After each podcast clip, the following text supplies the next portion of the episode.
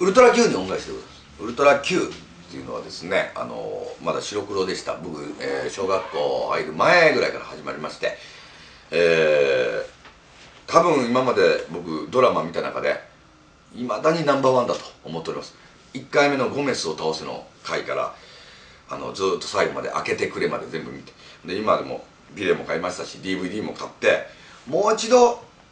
ドラマウルトラ Q に戻るべきだっていうことを僕は思っております。あの僕あの小学校の時にウルトラ Q の特技監督をやられた円谷さんという方がおられましたその方にもやっぱり最高の影響を受けまして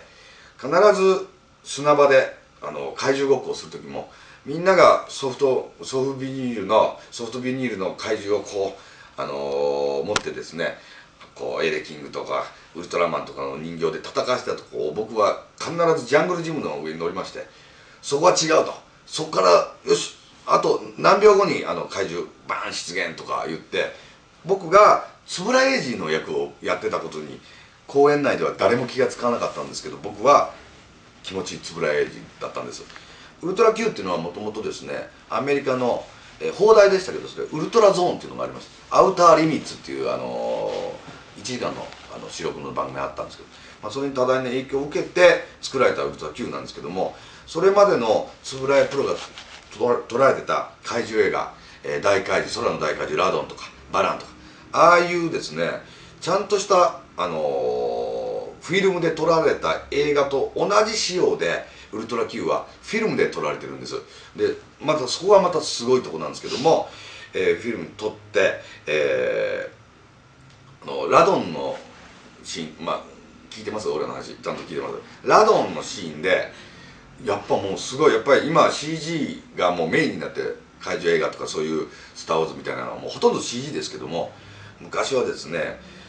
こうラドンがこうやることによって突風が起こり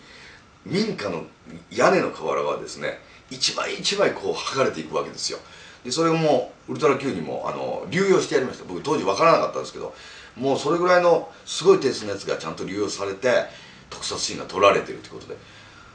1作目、えー「ゴメスを倒せ」では、えー、怪獣ゴメスとリトラという二大怪獣が出てくるっていうことでもうこんな30分のドラマにしても本当に贅沢なあの、えー、テレビだったんです。で当時僕よく分かんなかったんですけどなんか探偵小説で「ゴメスの名はゴメス」っていうやつがありましたきっとそっからゴメスっていう名前つけたのかどうか分からないですけどもきっと怪獣が出てくるんだと思ってその本すら買ってしまってもう全然面白くなくて分かんなかったんですけどもそのゴメスはえー、円谷映画の「南海の大決闘」の出てたゴジラを改造したのがゴメスなんです。だからもうだんだん怪獣のことがだんだん分かってくるとこれはあの映画のバラゴンの背中をひっつけたんだとかっていうことをもう見た後次の日学校でもううんちくをかまし合いすることが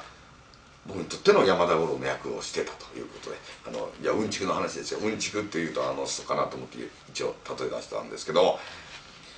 まあ今あの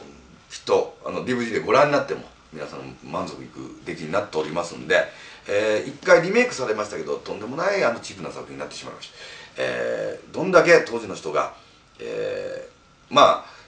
こう大人の人からしたら子供騙しだって言われたことをですねどんだけ一生懸命やってきたかということを恩返しさせていただきたいと思います。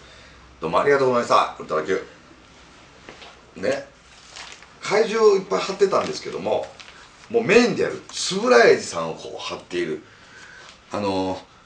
漢字がよくわからないので怪獣の生み親って書いてありますけど別に産んだわけじゃなくて生みの親なのけど怪獣の生み親。円谷さん。この円谷さんの